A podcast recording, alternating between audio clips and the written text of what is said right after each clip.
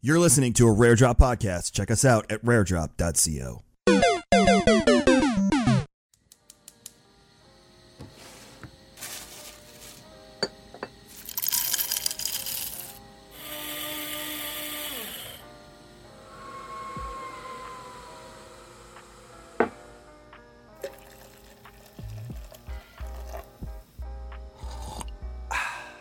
When your coffee is freshly roasted and ethically sourced, it's music to your ears. Shake up the way you wake up at kings coast coffee dot com. Welcome to episode one hundred twenty-eight of Star Wars and Scotch, fresh off the heels of the Mandalorian finale, me spending the night in urgent care with my daughter on the day before her birthday. And Tim, how was your week? Hey, Kevin, it was great. Thanks for asking. Holy crap. Yeah. She fell and hit the coffee table. Her birthday's today. She fell last yeah. night and hit the coffee table on her face. You know, my coffee table. Mm-hmm. Uh, and uh, blood everywhere. Uh, nice. In retrospect, this part's funny. Hunter looked at her and like the blood all over my hands. Yeah. And her face and gagged. Oh. Like visibly like a cartoon character. He was like, oh. Huh. So I don't right, think so E M T Hunter, is in his future. Yeah, so Hunter's not going to be a doctor. Noted. No. All right. Uh, so, yeah, and then uh, once I wiped it off, though, it wasn't as bad. It was just, I think it was the deep, how deep the, the cut was. Yeah, but now so, she's going to have an awesome scar, and her and Kyler have the, are going to have the same looking scar now. So I have it, too, and so does Hunter. You, Hunter yeah, so apparently it's just there. A family tradition. All right, whatever, man. It's all there good. Go, dude. So, yeah, but then the craziest part was they took her to, first of all, we we cleaned it up. We put a Band-Aid and, and like compress over it so she would yeah. not bleed. And uh, we're calling urgent care to make sure that we don't have to go to the E R. Sure. And I turn around and she's dancing to Trolls in front of the T V like, oh, like fifteen, twenty minutes after this happened, Tim. Yeah. Adrenaline's crazy. Like, yeah, this kid's like Lagatha from Vikings. So then she's at the doctor. The doctor mm-hmm. is like, I'm, you know, because it's right next to the eye. And yeah. So she's scared. So they numb her up. And then she just sat there. Mm-hmm. I sent you, Tim, the picture. She's just yeah, sitting there with her iPad. A, holding an iPad. Yeah. And the, Danielle said the worst thing she did was at one point she went like this, like picked her hand up and like tried to wave them away. And the doctor's like, can you put your hand down? She goes, okay. Danielle's like, great, dude. Danielle's like, the doctor's floored. I'm floored. And I sent the picture of Lagatha being like bathed in blood from Vikings to Danielle. I was like, that's our kid. Yeah. So she's fine. She's sitting at yeah. home. She can't Yay. go to school today. The teacher said they'll postpone her in-school party till tomorrow, which I thought was very nice. So she's good. Everything's fine. Happy birthday, Jules. It's a little bit of a crazy night, but uh, that's a hell of a way to right. welcome your fourth year around the sun. She, yeah, a freaking battle scar. She's yeah, that's sick. She's like, I'm Viking. Hear me roar. Um, but yeah, so we uh, did that. Wrapped up Mandalorian. Yeah. Uh, G C X, Tim, your G C X announcement, by the time they hear this, will be out today. The one you're really excited for. Oh, it's happening today? By the time they hear the podcast, it, oh, it's going to go out today. Minnie's going to review copy with me after we do the podcast, and it will oh, be. I'm so excited for this one, today. dude. Very, yeah. very exciting. Okay, so for all of you that listen who have just started to trickle into the stream, like, oh, this is so neat. I've been listening to your podcast for years, but this is my first time watching it. Okay, time to Time to get ready for G C X. You've heard us talk about it like yep. constantly, year after year. Yep. It's time to show up. All right, G C X event dot com. You want to head over there. You want to get your tickets.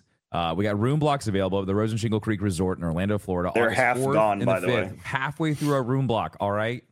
So it's a good time to, to start thinking about your vacation to Orlando in August. And everyone's like, oh, the humidity, it's going to be hot. Listen here, guys. It's in a resort. It's all inside. It's literally a cruise ship on land. You ever been yeah. on a cruise ship? Okay, you might not have ever been on a cruise ship. So let me tell you about a cruise ship. When you get on the cruise ship, you're in a boat. And and you, the only time you're ever outside is if you like want to get off the boat when you make when you, when you dock. You can't you don't want to get off the boat while you're in the ocean. And then uh, the only other time is when you go out to the pool. And that's it. The rest of the time you're inside. So it's just like essentially the Rose and Shingle Creek Resort in Orlando, Florida is a cruise ship on land. So head on over to G C X event dot com, get your tickets. You can come meet me, Kevin, Ben, Ben, Goth. See who else is going to be. The P- Pool Shark's probably going to be there. Uh, I know Rexzilla's coming. I could I could name more and more people. We'll be announcing. By, we'll be announcing more people uh, throughout the months. Kevin, okay, Kevin's just going to tell everybody now. All right, just start telling everyone. I just say it. I mean, all these people say it on their streams anyway. Of course, we we're going to make formal G- announcements. We announced but. the G one official uh, Destiny tournament, which is pretty sick. So more announcements coming. Head on over. Follow us on social, socials. Socials? Follow us on the socials. G C X event everywhere. Dot com. And of course, uh, after a rough night, I would not be awake this morning without delicious King's Coast coffee. Because I would not be awake this morning without delicious coffee. That was, I mean, it was pretty self-explanatory. Danielle rolled over and she's like, I'll go make the coffee. Like, we slept and we slept hard. Yeah. But it's still the morning after, like, no. oh. Mm-hmm. So, uh, kings coast coffee dot com. Yeah. Let us shake up the way you wake up by putting Kings Coast in your cup. That's the ad. I That's the ad. Yeah, dude, someone came someone came in stream one day and they're like, Tim, do the King's Coast ad. I was like, I don't know what the freaking ad is. Like, the thing, the thing you do. Is like, what do I do? And I forgot that, like, last year I did all these recordings for ads, and then they get put in the beginning of the podcast and stuff. And I was like, oh, I had no idea. So now, now I do the ad for stream every day. Yep. Also, real quick before we jump into Star Wars, if you're a hockey fan, you know that the Maple Leafs can't get out of the first round for many years. Oh, seven. Not only did they start the series off on a bad foot. What was it? Was it seven two the seven, final? It was seven three the final. Lightning. Yeah. yeah. Dude, I feel like I don't I don't know how they do this every time. I feel so bad for them. They work their asses off to get to the playoffs and then they just shit the bed. I it's it's hilarious every time. It, it's hilarious. It is it, so it's just it's it I feel so bad. As our buddy Wayne from King's Coast said last night, no fan base deserves it more. Uh, so. Woo. And this is a seven-game series. Anything can happen. Yeah, it's the forward. First game. That's what I said this morning. I was like, it's the first game, so we'll see what but happens. The Lightning going into great. It and not being great, and then doing that, and the Maple yeah. Leafs being on fire, and then doing that was was uh, pretty shocking. But my Islanders lost a, a nail biter against the Hurricanes, but they oh, play against. They can come back again tonight, so. You know, we, anyone's, I love, see. I love playoff season, dude. Oh my God. This is the best time for hockey. Like everyone's always talking shit during normal season. I'm like, eh, it's all, it's all practice until we get to playoffs, baby. Ramp it up during the playoffs. Uh-huh. All right. Well, we got a few news items. Obviously it's light on news this week because of what we Obviously, had last week. There was celebration. Nothing left. So uh, just a few little quick things. Um, so Andor filming, Uh, they're going to be filming, I believe uh, the article has the dates. This is all from Star Wars Newsnet. Uh, yeah, April twelfth through April twenty-ninth. So they are currently filming there in uh, Winspit Quarry in Purbeck, Dorset in the United Kingdom. This quarry is where they filmed Saw Gerrera's base in season one. Oh. So it would perfect. Lead us all to believe that we're going to get Saw nice. Again. Deception. Probably not in a small role, in, in my yeah. opinion. What do you think? I mean, I, I mean, it, it makes perfect sense. Um, they need to. We have we have Saw's origin story, um, of you know seeing him in Clone Wars, and know that knowing that he he and his people were trained by Jedi and and like guerrilla warfare tactics and things like that. But like we never really have like gotten time with Saw. It's always been kind of like this like. This side piece character, it kind of gets sprinkled into to different episodes here and there. Um, I feel like he got more time on the animated series than than anything else. I think between Clone Wars and Rebels, he shows up a, a ton. So I, I I would like to to really get some some intimate time with Saw Gerrera to really like figure it all out with him. So hopefully in Andor they give him that that time because he's never gonna get like his own show, right? You know, he might get like a book. I mean, he might he might already have a book or, or a comic book, um, or like you know, like a, a, p- a piece of a comic book somewhere. But well, we saw him uh, yeah. in Rogue One a lot. We we did, He's... but like it, not not really though. We didn't really get to see Saw. He was he was a part of it, but really truly, he was just kind of used to move the story along. Um, you know, we know that he helped train. Um, uh, uh, oh, Din. I was like I was like Din Djarin. I was like that's the wrong name. Uh, we know in that Grogu. He, you know, hey, spoilers, hold up there. Um, so yeah, we know that he he like raises Jin to like a certain point and like teaches her, you know, guerrilla warfare tactics. But other than that, we don't really get to know him as a person, like where his real, like where all these like insane ideologies come from and, and all of that. So I would really like, again, really love to like just get to sit down with the character and get to learn more about him, which hopefully we'll get this opportunity with Andor. We learned how he got his limp in Bad Batch. Mm-hmm. I thought that was a nice dumbass Easter egg. I just, I'm so tired. And that, and that's usually how his characters has been portrayed in other, in other animated episodes, is he's always like the, the, the chaotic anti-hero, mm-hmm. where it's like, he's not the bad guy, but he's definitely not the good guy. And every time he shows up, he's always messing things up. Like every time um, he takes uh, in Rogue One, not Rogue One in Rebels, he takes, um, he takes, people hostage. He, uh, it's uh, uh, oh crap. He takes a couple of the the rebel characters hostage for a bit, messes things up there. He shows up on Geonosis, messes things up there. Um, so I'd like for him to not be the guy who shows up and just causes chaos for a little bit, but we'll see. Yeah. Do you do you think there's going to be a confrontation between him and, let's say, Hunter over Tech's death? Oh, probably. He's definitely to be blamed for that. Yeah. I have a feeling that'll play into it where Hunter and, and I'm going to stick with Hunter because Wrecker just pretty much does whatever Hunter says. Okay, hold on sh- one second, though. Sorry. Keep going. Wrecker. Uh, I would say, and Omega will probably say something really solemn and something to Saw Gerrera, but obviously to keep with the character, he will be virtually unfazed by it. Does Saw, does, like, the rebellion does Cass- is more important. Does Cassian know Saw in Rogue One? I think he knows of Saw. Well, Luthen mentions him, and Luthen goes to visit him in season right, one. So it would not like, surprise me if they cross paths you, at all. But are, you, are we thinking in, in season two that Cassian and Saw are going to end up meeting? So one hundred percent. then, so then, how do we explain that whole part where they get imprisoned in Rogue One? Wouldn't his people, would, would they have known Cassian? Cassian's not in there. Is he not in the prison? No, he's definitely in the prison cell, isn't he? I think so. No? Let's see. Who's in the right prison now. Cell with them?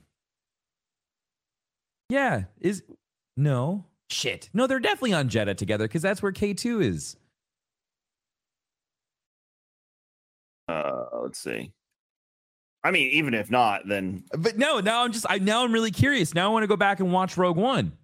I'm pu- literally pulling up Rogue One. This right makes now. me want to watch. This makes me want to watch Rogue One, and because th- that's where we learn about the mind flare. Yes, that's the first time we learned. That's about the first it. time we see a mind flare, and so like that whole part. I could have sworn he was in the prison with them. Yeah, even Paul said, "I'm pretty sure it's just Jyn." All right, so Cassian's in the meeting in the beginning. He's at the Rebel base. But he's with K two. He tells him to stay at the ship, and then they go into they go to Jedha together. Yeah, they're at Jedha. Yeah, and then that's at when they that get part. imprisoned. Oh no, you're right. Cassian is in the prison with him. Yeah. So um, now I'm really curious. They on... might know each other. Though. I I'd have to go over the dialogue again. They might right? know each that's, other though. They might know each Saw's other. An I don't, but I, he is, but I don't remember how this all works. So now I want to go back and watch Rogue One and see like what they do with the dialogue to make that whole interaction work. I'm very intrigued. That's cool. But yes, confirmed. Cassian Typical Star prison. Wars storytelling, too. We get the future before we get the past. Yay. I have to try to make it all work.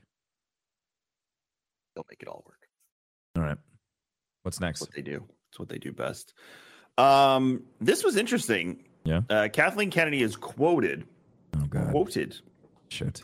Saying she wants to bring in more well-known characters Uh, and more High Republic all to live action. Oh, okay. So it I only took about six years, but Kathleen's finally hearing what we have been screaming from the top of our lungs have about you... Legends characters. Okay. First off, have you seen the reports that Kathleen Kennedy could become the new C E O of Disney? Yes, I don't buy I've seen that. a lot of it. I think Christine McCarthy is the one gunning for the C E O spot. Who is she currently? She is the C. Is it C M O? Yeah, she's what not the C F O. Uh, Christine McCarthy, Disney. She is the C F O. Uh, she's the one that led the coup against Bob Chapek. Oh, that would make, oh my God, the perfect villain arc, dude. Oh, she my... looks like a Disney villain. Have oh you my... seen her? No. Oh my God, okay. though. Like, okay, that's that's amazing. You helped me backstab this son of a bitch, and all you have to do is promise me that I get to be C E O. Boom. That's awesome. Him. That is some, that's some evil shit, dude. Wow. Yeah, that's some Palpatine level four D chess yes. right there. Holy shit, that's so evil. And then if she went down, Iger would have Palpatined like he did in Bad oh, Batch. Oh, she is an up... evil looking motherfucker. She's got, what's with the, they had the eye, it's the eyebrows. It's definitely the be. eyebrow. Oh, she looks man. like a Disney villain. Like she, she looks like she's she about looks like to Cruella like, DeVille. Imprison a Disney princess. Too. But um, yeah, so I don't know about Kathleen. Um, The good thing about Kathleen becoming Disney C E O is that it would leave the Lucasfilm C E O spot vacant. Yeah, that's true. I don't know if Dave would want that job, though. I think Dave just likes being in charge of Star Wars, and I don't think he wants the paperwork that comes with being a C E O, but I could be wrong. Yeah, I would have to agree with you on that one. Because when you become a C E O, you have to worry about everything, not just the fun things. Yeah, you don't get to just play around and have a good time. No, no, no. That's why when everyone's like, "Oh man, you have such a cool job," I'm like, "What do you mean, Kevin? QuickBooks." Oh, he lets the A I do his job. What are you talking about? I don't let A I do anything when it comes to financial stuff. I do it all man, myself. I am Thanosing those QuickBooks. Hold on. I'll do it myself. What am I waiting for? Oh, sorry, doing down I, had to, I had to grab a cord. Okay. Oh, oh, okay. You, you needed a cord chat. Anyway, so Kathleen's quote is, "It could be because one of the things we talked about in publishing was how we could begin to incubate certain ideas. And in the case of the High Republic, there's been some wonderful storytelling that's gone on there. It's not necessarily what Leslie Headland is doing with the Acolyte, but it certainly opens up possibilities for us being able to tell stories in that space." So that's specifically for the High Republic, but she did mention, she mentioned, and the well, the phrasing she uses is well-known characters. Yeah, to me that screams legends. That's your your Mara Jades, your Kyle Katarns, your Darth Banes, your Darth Revans. Am I wrong? No, I think you're right. I think this also like hints towards them actually creating something in the Old Republic that actually works, that incorporates a lot of the characters Revan. that we know and love, like Revan and Bane and like all these other Bane characters would- that we. Now that Acolyte is out, Bane could one hundred percent be a Disney Plus show. Yeah, for sure. If, if they're going to go down that route, why not tell the story of the the dude who brought the rule of two into everything? It's and it's a love story too. Yeah, it is. I mean, it's really cool. It's a love story. Mm-hmm. So you could frame it in a way that maybe they're not so bad, but then they do bad things, and then the bad things happen to them in the end. And obviously, they'll change it to suit the needs of the current canon, but the framework is all there for you. Yeah, like that's that it, Bane's story of wiping everybody out and just leaving just him and his apprentice is like is a really really cool story. Um and then like, you know, I mean, hell, people love Malak and, and Revan, you know, like why, like absolutely adore those characters still to this day, and they haven't had they haven't seen the day of light or the light of days in what, twenty years, right? Ish. Don't you want to see live action Malak without his mask on? Yeah, dude, in his, missing in his, his glorious, whole bottom jaw, in his glorious red jumpsuit with his little speaker box sticking out of his throat. I saw that. I, I saw that uh, that cutscene. It popped up on TikTok. I hadn't seen that cutscene in, in years. When it's Malak on the Star Destroyer, and he's on the bridge. Cutscene or the one that the person that remade the cutscene? Oh no, it's the it's the person who remade Unreal. the cutscene yeah. in Unreal. And I was like, holy shit, I haven't seen this cutscene in a long, long time, because they just took the original and then just redid it. Um, yep. But yeah, like, I mean, there was so much nostalgia there. It was so cool uh, getting to see that again. But uh, yeah. yeah, these these are these are characters, very, very important characters that people adore. And it just it's still to this day, I think, baffles most of the fandom as to why they aren't doing anything with them, just letting them sit there. And then, you know, we were talking about it and you were there. We were talking about uh, the Return or the um, Knights of the Republic video game. You know, mm-hmm. and like that would have been an amazing time for them to usher in all that stuff as canon and, you know, let people relive that. And there's still nothing going on with that. We didn't hear anything about it at Celebration. Um, in my opinion, I think that project's dead. I do so, too. Yeah, I'm, I'm very, I'm still very worried about the Old Republic, because that's a huge chunk. You know, we're already talking about doing stuff before the Old Republic in the beginning, like the the where the, the Dawn of the Jedi. uh, but we're still not touching the Old Republic. Like, what is going on there? I don't know. And it's interesting because Disney, well, Lucas still supports Star Wars The Old Republic, the M M O. But it's not canon. It's not canon, but they still support it. They advertise it, you know, and it's making them money. Like, yeah, it does well because the same thing happens to everybody. Everyone watched Mandalorian. They all resubbed to SWTOR that have been unsubbed. You went and bought the Mandalorian uh, skins for your character. Mm-hmm. And now you're playing, you know, Barbie dress up with the Mandalorian armor and the color swatches and all that stuff. So yeah, everyone's doing the same thing. And that's mm-hmm. what makes the money, why they won't turn it off. But, uh, you know, at some point that cow is going to be just milked absolutely dry. Oh, I don't even, definitely. I haven't played it in, in six months. I'm just not, I'm probably less than that, but I'm just not. I've been feeling it like the last too, update. It's also old, you know. I mean, like turn-based combat is just not as attractive as it used to be. It's not turn-based; it's tab target. Oh, tab target combat still isn't as attractive as it used to be. Like you want to feel, you want to feel connected to your character. That's why people love playing uh, Jedi Survivor or Jedi Fallen Order. You know, the idea of really getting to like hold that lightsaber and whip it around, and you know, be that person feels far more greater than you know just hitting a button and watching like the the auto animation do it for you. Next week, Tim. Next week, dude. What nine days? It's nine like days. yeah, nine days. We're nine days away from from Jedi Survivor, which is going to open up a whole nother can of worms because this is going to be the first time that we actually get to see High Republic integrated with the um the reign of the Galactic Empire. Uh, mm-hmm. So like this is huge. Um, you know, hopefully we get to learn more about the Zepho. There's a lot, you know. There's there's a lot to uh, to un, to unlock there. Uh, there's going to be a lot to really digest and, and figure out. So I'm going to definitely like. I, I feel like the first like when I did Jedi Fallen Order, um, I was kind of just like I was just like absorbing all of it. And like this time, I feel like I'm going to be far more critical as far as like trying to really like figure it out. Um, because I like throughout the years, I've become far more interested in all of the finite details of that game. Um, and I missed that. I missed that the first time because it was really the first time in a long time that we got to experience a Star Wars game of that detail and of that brevity, right? Like, you know, we had we had Battlefront, but even Battlefront kind of lost its luster after a bit. It kind of get it gets all washed away with the action of the Battlefield style uh, video game. So like, you know, to have like this open world Star Wars experience, it's kind of like Dark Souls, but there's all these puzzles and allowing you to really like fulfill a lot of Star Wars fantasies. Like that was the first time in a very, very long time. It's like for me, like the last time I remember doing something like that was like Jedi Academy on the Xbox. Mm-hmm. You know, like that was the last time that I really felt like I really owned a uh, a character and really like made it my own was was uh, Jedi Academy. That was a, that was a cool game. I streamed the the when they did the Switch port. I streamed that. It was one of the last games I streamed. That's that was crazy. Fun. I had a good time. That was a, that was a nice. It's a cool story.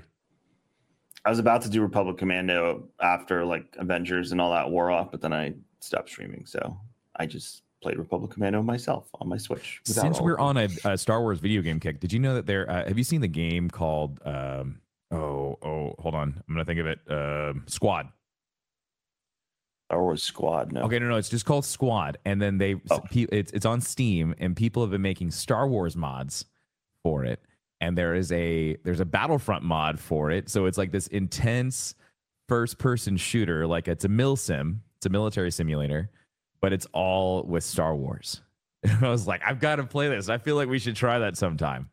So it's Battlefront, essentially. So it's, so it's, it's clone, Squad, so but it's modded to it's be Squad, Battlefront. It's modded with Clone Wars. Okay, yeah. So it's droids and, and yeah. So there's like there's clones. droids, there's clones, like you know, like you know, the the separatist tanks versus like the Republic tanks and like their dropships. For yeah, it's really cool. I saw a TikTok of it. I was like, holy shit, Kevin, I should play this sometime. Speaking of space games, I tried to play um, Star Citizen and my computer got really mad at me, so I have to find better settings. Oh, it was like. It was also free weekend, so I'm sure the servers were kind of chuggy. It was bad. So, and I tried lowering it to low settings because, like, no, so that actually, so it actually puts all of the load on your C P U. Like, you want to turn it all the way up so that it puts more load on your G P U. We'll talk about it after the show. Yeah, I need to find optimal settings because it was chugging. But that's welcome. I want to play Star Citizen. Yeah. I want to be a scrappy Star Wars esque space dude. You could be a bounty hunter in that game. That's that's my that's my jam right there. Mm-hmm. Yeah, I would love that. Yep, to walk into places and be like, woo, woo, woo, woo. I take you in. I'm just gonna take you freaking in. freaking Glam text me because we kept saying stuff about Mandalorian being Western last week, and he texts me and he's like, "What about Mandalorian season three makes it a Western?" I'm like, "Okay, buddy, we didn't oh say season God. three. We said the whole tone of the show," and we went on back and forth. That's funny. It was a very funny conversation. Um. Real quick before we get into Mandalorian, uh, a bunch of comic stuff I picked up on this week that looks really cool. Like, so the end of uh, one of the Doctor Aphra comic series, um, the Spark Eternal arc is called Shatter, and she has what looks like a Sith blade, which also looks like the blade from Rings of Power. Um, and her eyes are glowing red, and she's hanging out with Vader. So that looks interesting. Oh, I wonder if she gets possessed. Another because one that I thought. Oh, that, go ahead. So that sounds like what happens with. Um, the the one bounty hunter in um Shadows of the Sith, where he's she's possessed by the mask. Oh yeah, yeah, yeah, yeah. I wonder if Aphra gets possessed by the knife. Oh shit, Doctor Aphra, the book was so good. Ah, oh, I want. I should probably go read the comics. I'd probably really enjoy it too. um, and then Inferno Squad. Ugh, uh, is part of the Bounty Hunter series. Like from Battlefront, Inferno Squadron? Yes. Yep. Why? They're part of the Bounty Hunters series of comics. I sigh Why? because the book was so bad. The book was terrible. Like, they were so cool, and they get shit on in this book. They were supposed to be like this badass, like, essentially they were like the Green Berets. They were the Navy SEALs uh, of of the Empire. And like they just they suck in the book. Like, they're just not fun. So uh, hopefully they hopefully they get a, a redemption in the comic. But I did not like the book. The book was terrible. It's it's pretty much, Kevin, like how how you feel about Battlescar is mm-hmm. how I felt about Inferno Squadron. Yeah, I'm. I, that book is like rough, dude. I'm poor. I, I have like an hour and a half left. It. I didn't like it. The I got the, bored. The, I think towards the end, there's two chapters where they're just talking on the Mantis. Ugh. See, this is my problem. This is the same issue that I had with the Inferno Squadron book. They should stop making books to fit the video games, like just, because the people who are writing for the books are not the writers for the video game. So, like, I don't understand, like, why they even, like, allow that to happen. It's not, it, there's, it just, it doesn't feel like it's worth our time. And a bunch of people even came into chat, and they're like, I, this was, wasn't, just, it makes no sense. It wasn't worth my time. So that's frustrating. But I, I couldn't finish it. I, I got, I got to that part after the, the fiery bedroom scene, and I was just like, I'm good. I was hoping it was going to get better, and I got into the next chapter, and I was like, mm, it's just not better. There is one really good part with the fifth brother. Oh, shit. And it, so if you want to keep going, that part was great. I mean, he's on the, I'm not spoiling anything. He's on the cover of the damn book. Yeah. Um, but there's one really good part with the fifth brother. That's been the only part of the book I've liked so far. The rest of it I've not enjoyed. All right. And it's unfortunate. I'm sure other people are enjoying it, and that's totally fine. Like, enjoy it for what it is. It's just not my cup of tea at all. Yeah. Um, and the part with the fifth brother was great. I, and then the last one I wanted to t- actually two more I want to touch on. Uh, okay. I saw someone commenting on this yesterday. So this is actually how I ended up in this article. Is there's a Return of the Jedi Ewoks comic that people are going nuts over right now about what? how good it is. Yes. Oh, it's all about. Is it what about Wicket and and his friends? Yes, it looks awesome. Okay. Uh, and then the final one. Is uh, Star Wars Celebration uh, had a special uh, crossover event comic uh, called Dark Droids. What? Yeah. Is it like Dark like Droids. With Mister Bones and all of them? No, it looks like uh, it's definitely... Well, it, it looks like Luke, but it's like a gold lightsaber. And Dark Droids, a mysterious new threat called the Scourge, corrupts droids, cyborgs, and everything in between, spreading chaos throughout the galaxy. Oh, no. Ajax Sigma, who first appeared in Star Wars Revelations, will play a role in the saga, though his true intentions remain unknown. So this could be older. I'm not really sure. Yeah, this um, has Luke with his with a yellow lightsaber and his gold jacket on. It, this might Star be this Wars Ajax Dark Droids. Sigma guy. Let's see. Ajax. Luke Skywalker raises his lightsaber in a room full of menacing-looking droids is what the... Oh, no, Ajax Sigma's a droid. So, yeah, that's Luke. Yeah. Interesting. A series of comic book panels showing Darth Vader engaged in lightsaber combat with a droid. Huh. All right. Well, I need to find more time to get into comic books. That's my thing, is I feel like that's the final frontier for us. We have not conquered the comic books, no matter how hard we try. You know, it's because we, it's not like... I mean, this would be a great time to plug Audible if they were a sponsor. It would. Audible. Yeah. But, but, but in all seriousness... Uh, it's so much easier to just turn a book on and like actually like you can do you can multitask, whereas like with a comic you would really have to commit to sitting down and being in it. So that's the hard part. One day, Kevin, when we retire, we'll be just be comic book fanatics. I'm into mm-hmm. it. That's it. I'm into it. I would I would like to. I I need a hobby. And I'm trying to prep myself for what my like Sell King's Coast, probably just casually streaming hobby is going to be. So comics is definitely on my list, and the other thing is painting Warhammer figures. He wants mini. He wants to paint miniatures. I don't want to play the game. I just want to paint them. Yeah, that, that would probably be so relaxing. Just put on That's, some like lo-fi yeah. and just paint. And it's not oh. just Warhammer forty K. They have Warhammer Fantasy. They have Lord of the mm-hmm. Rings. They have Game of Thrones series. Like you can go into any universe you want. I mean, like we could we could start you on that path right now. We just get you a resin three D printer. I just need a space. I don't have space in my house. See, but I have space for a resin three D printer. So what we could do is you could come over. You want to paint together? We could paint together. Oh, let's start with the Lord of the Rings one. That's the one that intrigues and me. We can do most. It on stream, and then we'll make money for it, and then we'll end up hating ourselves doing it. And okay, with that, we're going to take point, a commercial break. Wait, before we take a commercial break, the point of the hobby is to not stream it, Tim. We have to get things that we don't Kevin, stream. I don't know how to not stream things that I like. Uh, I know! We'll be right back. All right, let's get into it. Mandalorian yeah. finale. Yeah. Um, overhead view. This was very cookie cutter. Very. No surprises. No nothing. There wasn't even like, a post credit. What the no, hell? We all, we all hyped ourselves up for like a big plot twist. There was no huge plot twist. No. Um, they did set up some cool stuff, and we'll talk about that. Yeah. But everything was was the way you would expect it to play out in a story. I'm gonna say it for kids. Mm-hmm. Everything played out the way it was supposed to. There was no hiccups along the way. There was one, the destruction of the Darksaber. Um, what the fuck? Uh, so everything played out. Now, on the Darksaber note, let's start with that. Okay. One of two things happens here. Either we're going to reconstruct a new version of the Darksaber that's bigger, better. Well, not, you know what I mean? It's not bigger, mm-hmm. but different, but yeah. cooler. Yeah. So we can sell more merchandise. Or... it was a symbolic destruction of the leader of Mandalore should not be bound to this thing. It should be because you are a true leader of Mandalore. That was my thought. Uh, was the latter. I, I I definitely think that it was a it was a, a symbolism of of the old ways are dead, and this is the new way for Mandalore moving forward. The idea of plants living on the surface. You know, they had no idea that that that uh, that life could exist. Um, The the idea of of reigniting the forge and the two different houses or the different clans like living together. Um, you know, we saw the mythosaur again. Uh, I think a lot of this is, again, symbolic. It was all symbolisms uh, involving the idea of just the old ways are gone. We are moving forward with Mandalore. It's time to to to make it our own.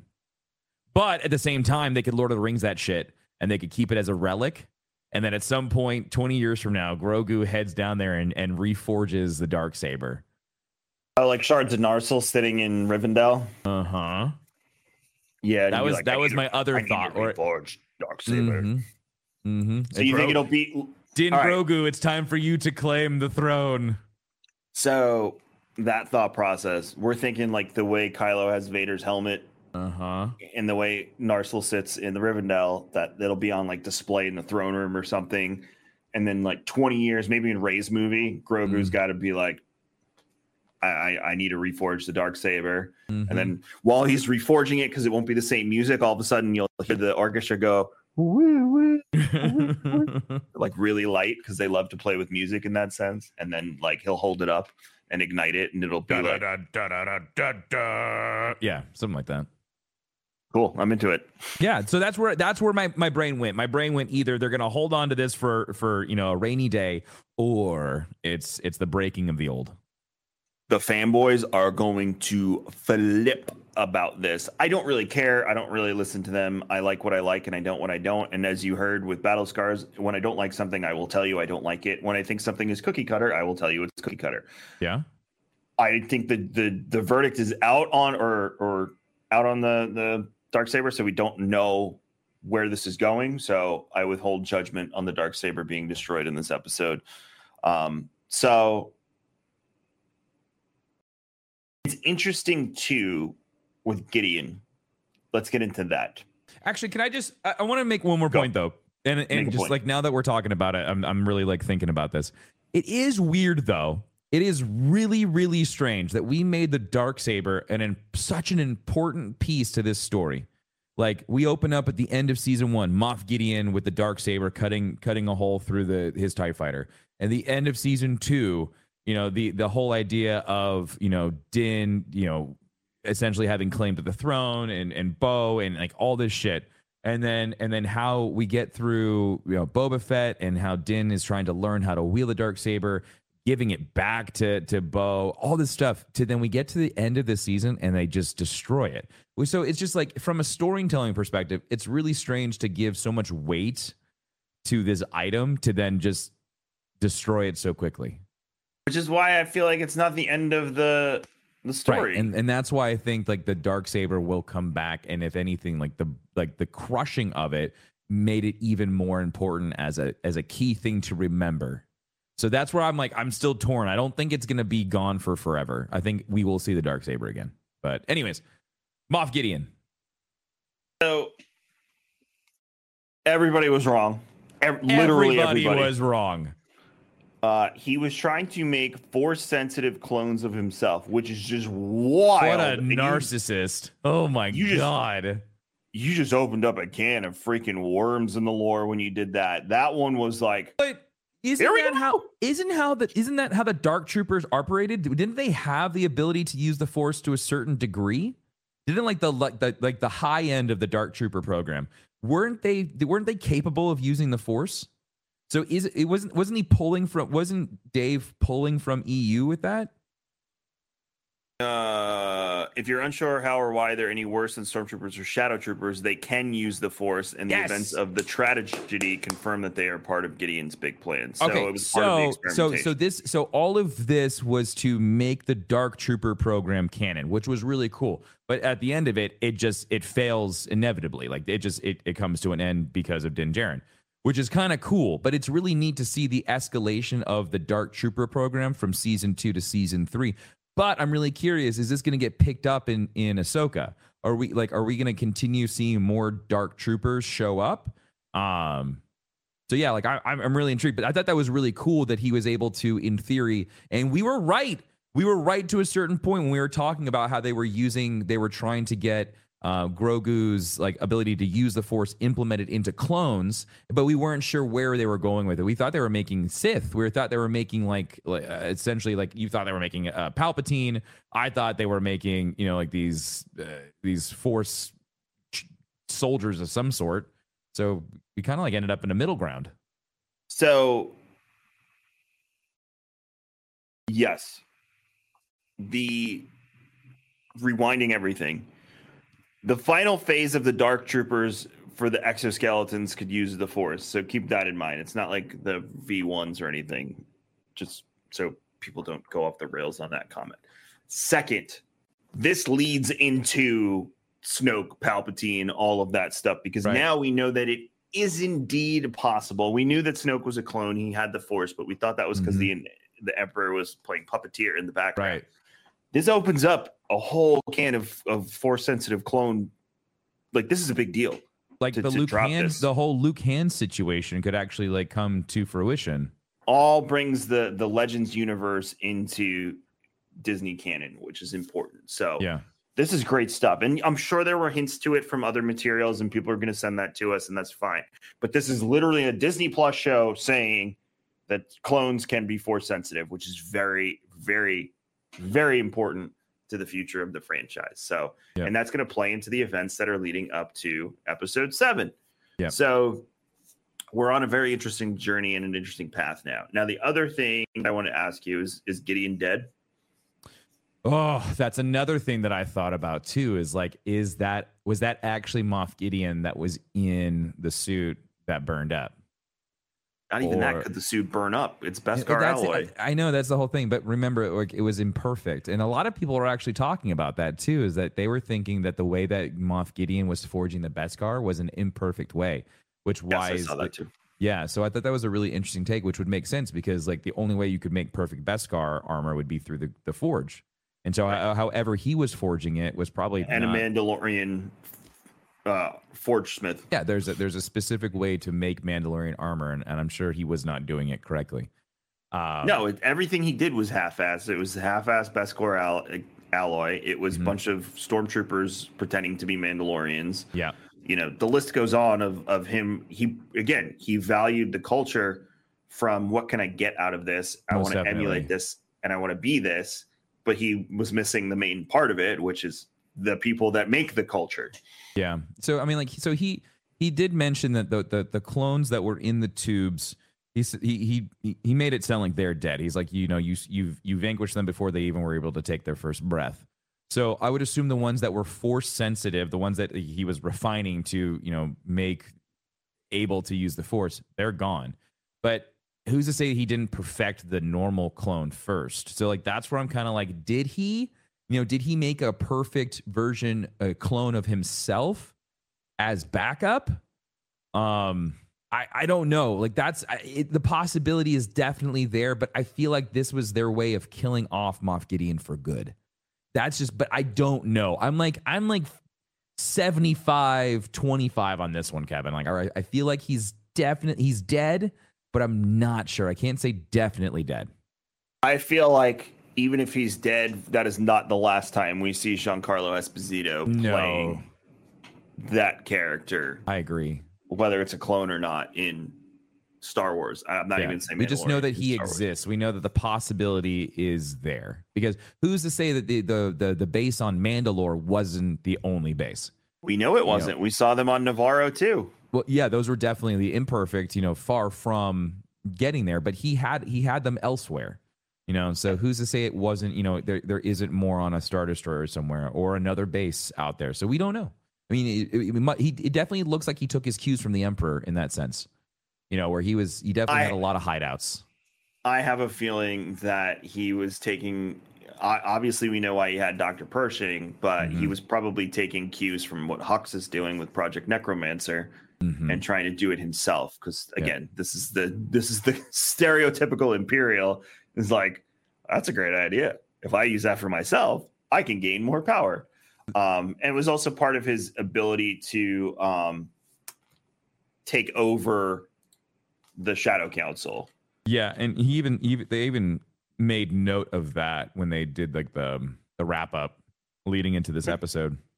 In the beginning, they even said like he like uh, Moff Gideon says you are interested in clones, you know. So it's like it de- he definitely made like a, a distinction between like your like my project is far different and and far more important than what you are working on. Um, so yeah, now, I would love I would love to see more about what Necromancer is. Right, and now that we, we missed this last week, Pelion is Thrawn's right hand man. So yeah, I I totally forgot about that in the books, and it totally just yep. like. went right over my head, and I was like, oh yeah, that sounds familiar, and it's been a little bit since I've read the Thrawn books, but then yeah like seeing and seeing the pictures of like that were already drawn of Pelion, like they freaking nailed it. Um but yeah, yeah it, it makes sense that Pelion is on the Shadow Council. You also know that the guy that played Brendel Hux is, is his brother is his brother in real life. I thought that was uh-huh. great. It's his brother, so that's why I remember when we were saying like yeah he definitely looked like he could be his dad. It's because they're yeah, fucking related. It's his brother. Uh, but the reason I brought up Pelion was because of the conversation the Shadow Council had, and then, you know, him challenging, like, where is Grand Admiral Thrawn? You know, he's not here. We're here. This was him, his plan to vie and take over the Shadow Council and, and right. become the new emperor, in my opinion, and basically telling Hux, like, yeah, keep working on your little experiment to revive the mm-hmm. emperor. Like, yeah, we'll see what happens. But to Pelion, he was like, he's not around. Like, talk to me yep. type of situation. Yep. Um, now, even if he is alive, one thing that's going to happen is he now lost the base. He got three of the Praetorians killed. Uh, so even if he is alive, the Shadow Council is going to be like, okay, bye, let's divide his little sector up into pieces and let's move on with our lives. I think that's what's going to happen is it's the Shadow Council is going to going to reconvene uh, in Ahsoka. We'll probably like it'll probably be like one of the Under first Thrawn. Things in Ahsoka. It'll be a reconvening of the Shadow Council, and then Thrawn steps up. It'll be like they're all meeting, and then he, then he walks in, and it's going to be like, you know, tell me everything, and they're going to explain like what happened with Moff Gideon and blah blah blah blah blah. Be like, Captain Gilead Pelion, get me up to speed on the situation on Mandalore. He loves he loves his Thrawn impression. Oh my god, I love Thrawn. He's such just, a good dog. He's so wait, different, dude. But so much the same from Legends to canon. I, I, so I don't. I, he's just Thrawn. I, I'm finishing up the last Ascendancy book right now, and I've got like probably like thirty minutes left at the end. Um, And it's got me so excited because we were talking about it on stream yesterday, and everyone's just like, man, this would be like the perfect time for them to introduce the Grisk. And the more and more that like I listen to these books, I'm like, you're fucking right. It would be great. Like, that's going to give us the big, bad, scary thing to be worried about in Star Wars. You know, when you had said that, one thing I thought of is maybe the Dark Jedi are the ones trying to prevent the Grisk from entering the, the main part of the story. No, I think that's like, I think I think that's where Thrawn comes in. Right, but maybe he's working with the Dark Jedi, and that's oh, their purpose. Oh, you think he went and recruited the... Well, I don't know, because Thrawn's been kicking the Chiss's ass, or the um, the Grisk's ass. Um, I mean, like, he essentially he took... He had fifteen Chiss warships and destroyed, what, nineteen Grisk ships? You know, and they were all, like, big battle cruiser, like, class ships. Um, and so, like, I mean, he's he does pretty well... But he has also never gone against like the entire armada. He's always gone against like, you know, a small cluster of ships. So I, I feel like what's going to happen is the entire Grisk armada is going to start moving in on galactic space, and Thrawn's going to be like, I've got to stop this shit. But I could be completely wrong. We could we could just go completely heir to the Empire, and and that's why I've that got seems to start, the more likely I've route. Got to start reading this book because apparently there's a lot there that they could really pull from. So we got till August. Um. But uh, so, yeah, even if Moff Gideon is dead, there's yeah. a chance that there's a clone of him somewhere out there that has very similar ambitions. Um, so we'll see where that part of the story goes. Um, also, Grogu laughing oh, while he was, was fighting I the Praetorians. I love that in the caption. It was just laughing. Yeah, if you have keep your captions on, Grogu's laughing while he's fighting the Praetorians. Like, this is fun. fun. Yeah, just like a toddler. Whee! So the new the new meta of the two of them is going to be them teaming up on people the way they did, where Grogu was using the Force and Din was doing his job. And it was working out real, real well for them. They were kicking ass and taking names. It was so good. Um, yeah, it was so good. And then at the end with Captain Teva, obviously we got I G eleven back to be the new Marshal of Navarro. Which so was so awesome. But more importantly now, you know, it's the sequel to the video game where now it seems like somebody's going to be hunting each member of the Shadow Council individually. And that someone looks like it's going to be Din Djarin and Din Grogu. I love the way they like they just because since we're jumping around, but the way they ended the episode with that transition, it was a circle, and it just like locked mm-hmm. in on on uh, Grogu and Din Djarin. Um, it was like it was like a happy ending, like the way that they just closed it all up. It was a nice little tie of the bow. Like there I think we're go. not used to happy endings, and at we the are conclusion not. Of a season. At the conclusion of a season with a show, we know that's not over. We're not mm-hmm. used to a happy ending. We're used to a cliffhanger. We're used to like having to live with despair. We've been very conditioned by shows like Game of Thrones. That when a season ends, you have to wait eighteen months to get any sort of resolution, but they also introduce a litany of new problems. Mm-hmm. So um, I think a lot of that is what played out in this. And it was uh, it was very shocking to see, like, that's it. There's no after credits scene. Wait, what? They just they're going to do that until we pick up with them next season. Like, no, come on. This I'm not used to this. That's how mm-hmm. I felt. Well, there was so like I think that was the, their way of saying like, hey, like this story is going to be on pause for a bit because yeah. now we've got like Ahsoka and like all this other stuff going on. We have so, other stories you want to. It was, just, it was perfect. I th- I thought it was great, but um, yeah, I really like how they they kind of like all brought it back to Navarro. Um, really like this, like like you said, like they did a great way. Like they video gamed it. Like it was just it was awesome. Like everything just like worked out really really well. Even Gideon talking during the fight sounded like a final boss. He did. You're right. You're right. Yeah. Like the way he was talking through his communicator and the helmet and everything, yeah. It was like I was like I feel like I'm I'm in a room, a boss arena, because that's what it looked like. It definitely played out like that. Even the fighting shit happening in the background was just like just enough. And and and like there was phases to the fight, like oh yeah. Here come the damn Praetorians, like it was just like, and then you phase. Get you know phase three is Bo and you like it's. It was a game. It was good. So, like I mean, like, we've been saying that about about uh, Mandalorian since the beginning. It's like it feels like a video game, yeah. uh, and they, they did a great job of us finally getting to fight the final boss. Even the way he looks, right? Even the, that that black Beskar with like the horns on his helmet and everything. Like that was that was definitely the big boss fight that the that we've been waiting for for a long time. But I loved I loved how they really leaned more into Grogu having control of the force and and being able to use it and not getting like tired, you know. I remember when I mean, he would just like levitate when he levitated the the Mudhorn, or like he tried to block the fire for for uh Din Djarin the first time.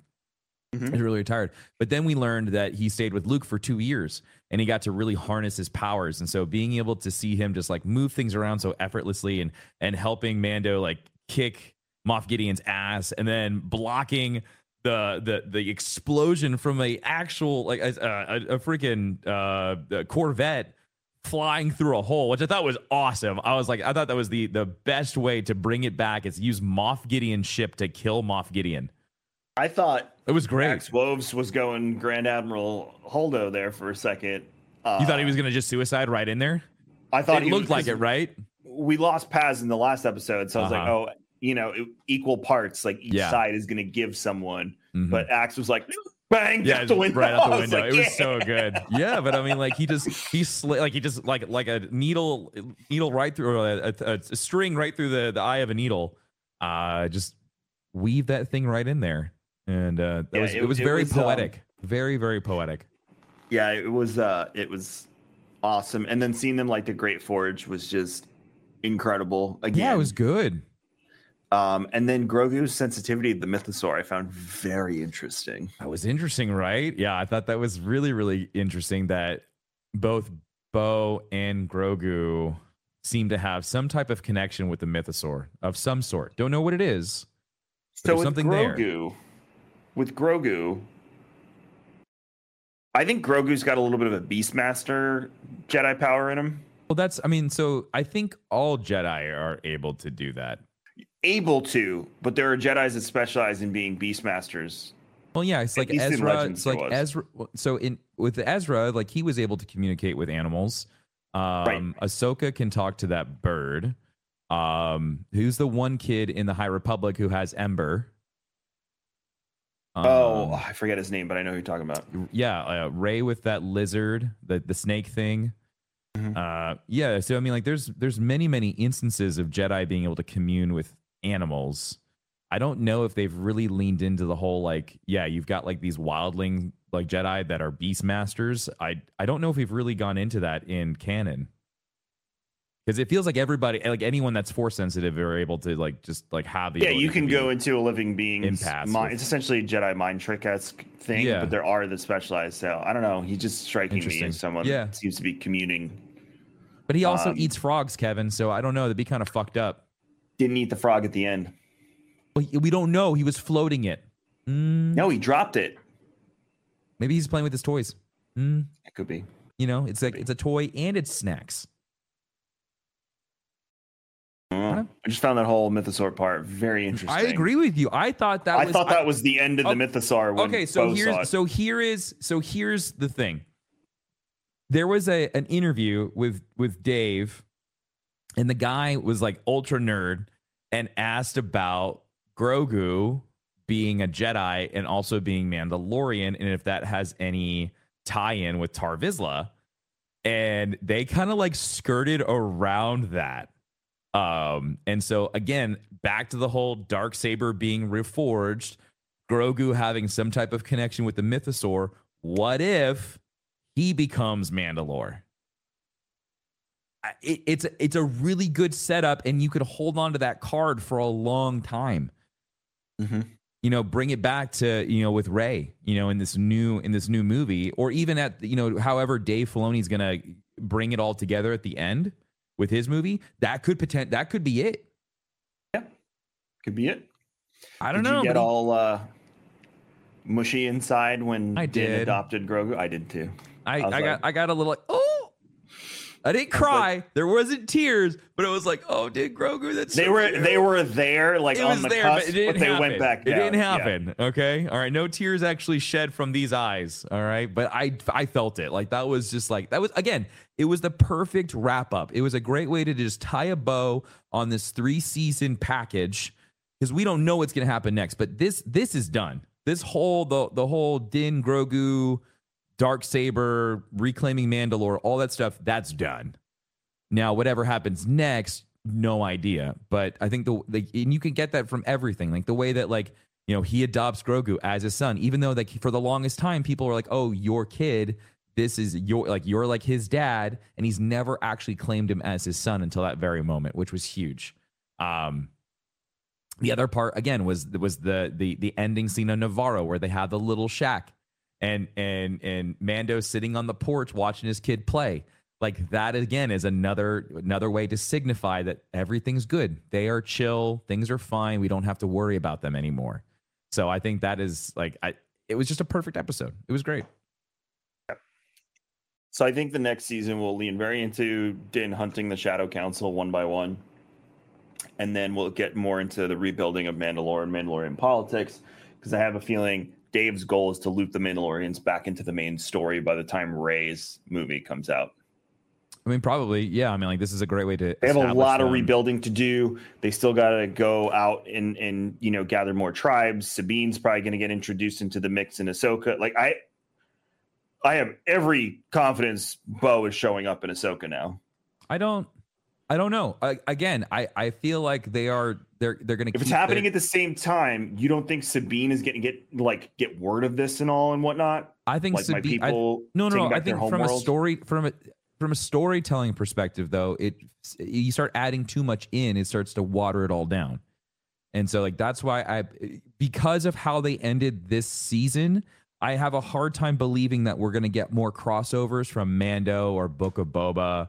Like I feel like Ahsoka is gonna have so much going on that it's they're just gonna keep it from everything else for right now. That that's just where I see it going. I feel like if they take Sabine and they introduce her into this story and it's all about finding Ezra and Thrawn and these dark Jedi, and then all of a sudden you just like side quest off to Mandalore. I, I just I'm not sure. No idea. Because I feel like they're they're just they're, they're working so hard on just rebuilding it. They they've gotten rid of the the threat. The imminent threat is gone, so they don't have to worry about being attacked. So there's really nothing going on for Mandalore other than to just rebuild, right? Unless you think they're just going to keep on going out and like fighting off the Empire, but I think they're going to try to lay low. I think they're going to try to lay low, but they do have to recruat all of the other nomads that are out across scattered across a, the galaxy. There was a lot of Mandalorians that were already in there. I mean, not a planet's worth, not even no, no, a city's no, no, worth. Not at all. No, I mean, like they. I mean, there's going to have to be some repopulating, you know. Yeah, and then with the with the that happening, you're also going to run into. Now they're going to start their little squabbling fights again. Yeah, I think they're just going to save that for the next season of The Mandalorian. Yeah, I don't think that'll happen in Ahsoka, but I'm also saying Sabine being a Mandalorian. Will play into what's happening in all of this, which is oh why no, I I, think I agree with point, you on that. I just I have a hard time believing that we're going to see it immediately going into the next the next show. Could be, could be Bo on a holo communicator, like being like Sabine, we've taken back Mandalore, like bring your clan, something like that too. Maybe we'll see. I don't think it'll be the main focus, but to not acknowledge it, I think would be a little silly, especially if they're going the route of introducing Grand Admiral Thrawn to the Shadow Council. You'd be you'd be missing a very huge chunk of Sabine and of who Sabine is. I guess so, but I guess you would know you, no. you would know that from Rebels, right? But not everyone's seen Rebels, right? But in Rebels, they don't really lean into her being Mandalorian other than the armor. Like really, she like, doesn't want to be Mandalorian. But exactly. Then we go back to Mandalore not, and all that stuff. I still don't think she, that she really cares that she's man. I don't think she claims it. She's not as proud. Like but her mother and is still alive. Yeah, So if her mother, she didn't well, really actually, care. We don't know. She didn't really care about her mom, though.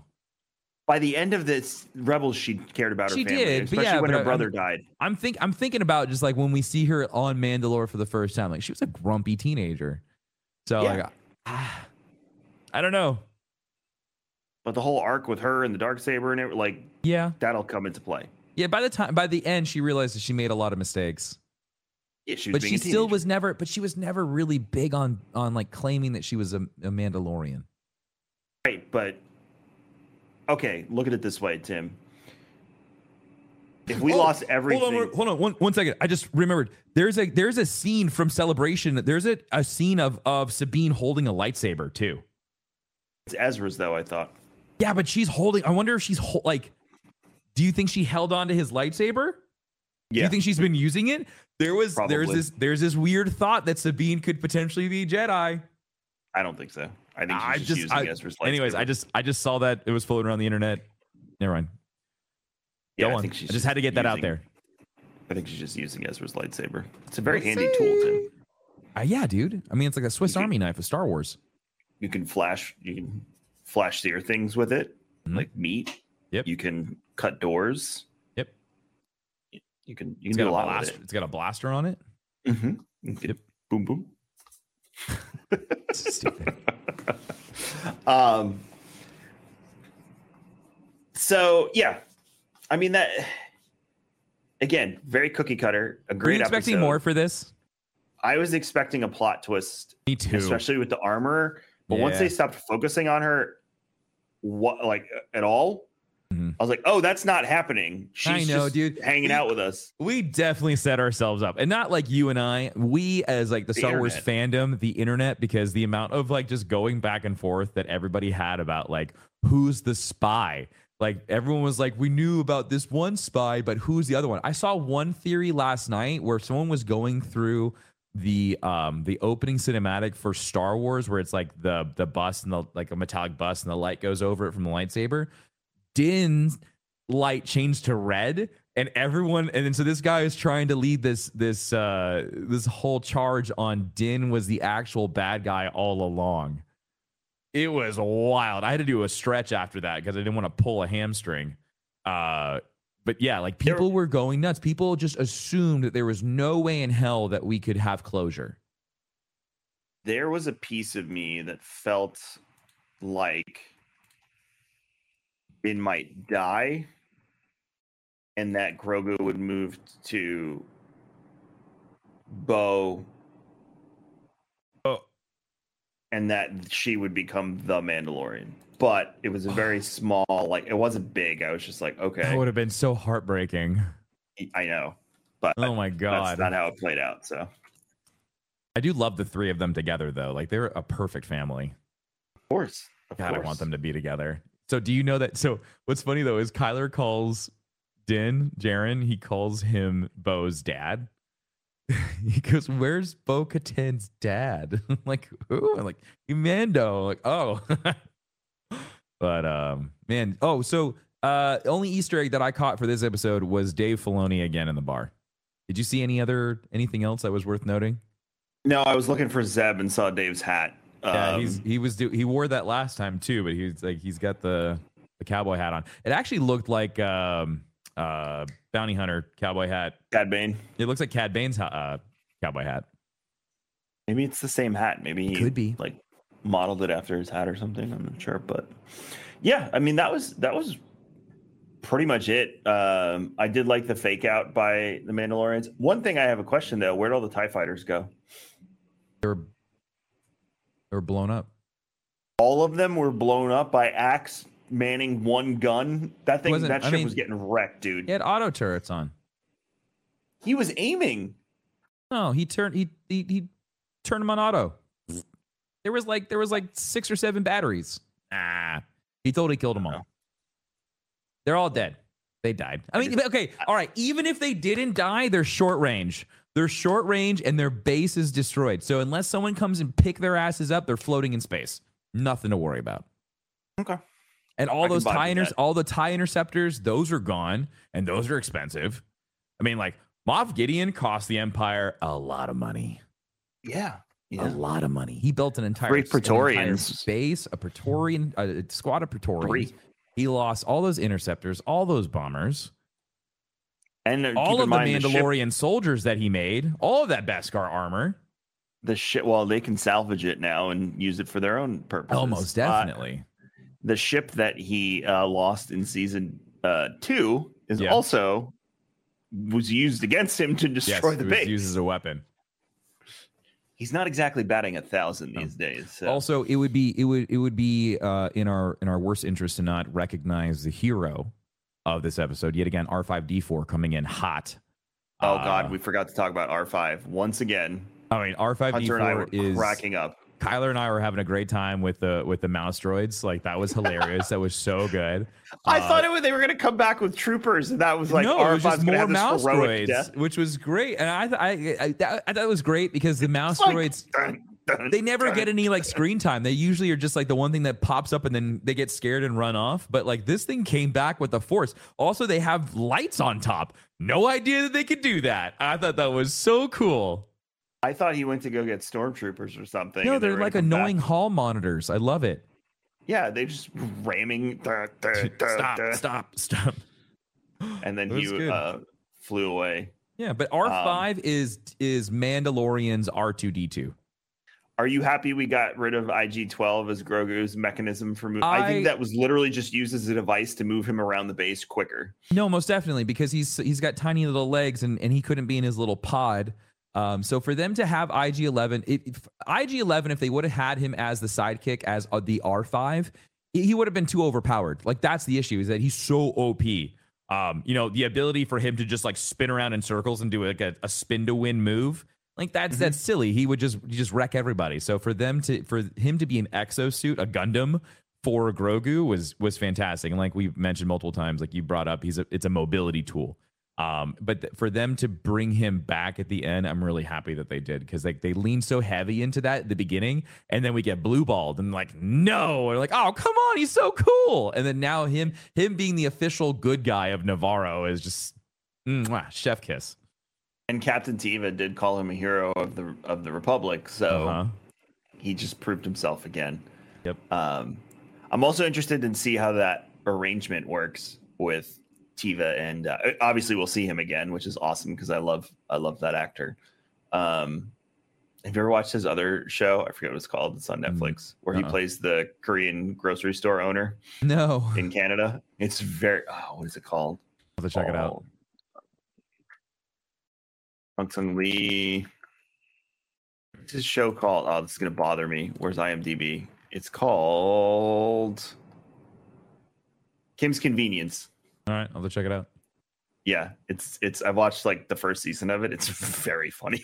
All right, if I don't like it, it's your fault. Yeah, you'll like it, so deal with that. All right, put it in your chat. Uh, but that that's that's it. I don't think there's much else to talk about. We we touched on R five. Uh, again, great episode. Good episode. It was just a lot of action. It was a great way to close it all up. But one of one of. You know, again, it was very cookie cutter by the book. This is how you end a story in a positive manner, and everyone uh, cheers. And, and, you know, even though we were looking for a plot twist or someone to die or something, none of it happened. So the oh only God. thing we lost was the Darksaber, which so. I don't think it's actually gone. I don't think so either. It's I think your theory back. about it being reforged is right. Whether it gets reforged right away next season or it's like Rey's movie, uh, we'll see. It's it's an it's an it'll be there. It's it. They also did a, a hard shot on it. Yes. Oh, yes. It that's, wasn't like it just got destroyed. It was like, bam, like it's still together. It's just a little broken. Type yeah. Of I mean, like that's a videography tool in storytelling for you to focus in on an item to make sure that you understand what had happened to said item instead of it just being mentioned. And so like whenever whenever something gets zoomed in and and it takes up the entire screen like that, it's it's making sure the audience understands that this is what's going on. Like this happened to it. And so, like, that's why I still really think, like, they could Lord of the Rings this thing, and Grogu could be the Aragorn of, of Star Wars, and he could come back with it. Because I feel like they, they want you to understand that it's not just something that got crushed and just chucked to the side, right? It was crushed, and it was laid there, and we zoomed in on it. It had a moment to breathe. So I think that's really, really important and something to really think about. There we go. Also, for Kim's Convenience, by the way, it's Paul yep. Sun Hyung Lee and Simu Liu. Shang-Chi is in it, too. Oh, sick. That's yeah. awesome. Oh, that's that's fantastic. We'll have to check it out. Enjoy. Uh, no episode next week. Tim and I are going to take a week off. Um, I uh, Tim is going to be playing Survivor next Friday. Oh, so make yeah. sure you go to his Facebook channel, facebook.com slash darkness429. Mm-hmm. Again, facebook.com slash darkness429 next mm-hmm. Friday, nine a.m. Is that safe to oh, tell yeah. everyone? nine a.m. Oh, next yeah. Friday? nine a.m. Mm-hmm. nine a.m. next Friday. Tim also, is going to be playing Survivor live on stream. I will be awesome. at Disney World for my daughter's birthday. Um, so we're just going to take a week to to take a breather, and then we'll be back the following week. We're going to start bringing guests back on the show. Yes. So uh, I have a few lines out. We'll start letting you know. We'll post on Twitter um, uh, when we're bringing guests on. But next week we're off. I repeat, next week we are taking the week off. So go to facebook.com slash darkness429. Not just next Friday, just every day. Go there. I hang out in there. I like to rile this chat up. It's a great time. So come see the shenanigans that we all get into at facebook.com slash darkness429. And darkness four two nine everywhere else on the internet. If you want to uh, follow me, it's uh, KevinXVision on uh, Twitter, K Magic one oh one on Instagram, and Star Wars and Scotch all over the place. We're Star Wars Scotch or Star Wars and Scotch, Instagram, TikTok, YouTube, Facebook, Twitter. Uh, go say hello and uh, come hang out with us. Obviously, when you rate, review, subscribe on Spotify or at whatever podcast platform you listen to it on, it helps us so much. And also, thank you to all the new folks that found us over the course of this eight-week Mandalorian run. Um, uh, thousands of you that have tuned in and, and have stopped by Tim's channel and whatnot. So we really appreciate uh, meeting all you new folks. We hope you uh, keep coming back to uh, enjoy more. But if you don't, we hope you see we see you again for Ahsoka. Like, hey, maybe maybe Star Wars small talk isn't your thing and you're just here for the big stuff. Come back for Ahsoka. We'll be here. So with that being said, we will see you in two weeks. Again, two weeks. So you won't see us again until May third. May third, when Star Wars and Scotch returns. Taking a week off. We will see you May third. But until then, Tim. May the Force be with you. Ba ba ba ba ba ba ba ba. Everybody in your crew identifies as either Big Mac Burger, McNuggets, or McCrispy Sandwich. But you're the Filet-O-Fish Sandwich all day. That crispy fish, that savory tartar sauce, that melty cheese, that pillowy bun. Yeah, you get it. Every time. And if you love the Filet-O-Fish, right now you can catch two of the classics you love for just six dollars. Limited time only. Price and participation may vary. Cannot be combined with any other offer. Single item at regular price. Ba-da-ba-ba-ba.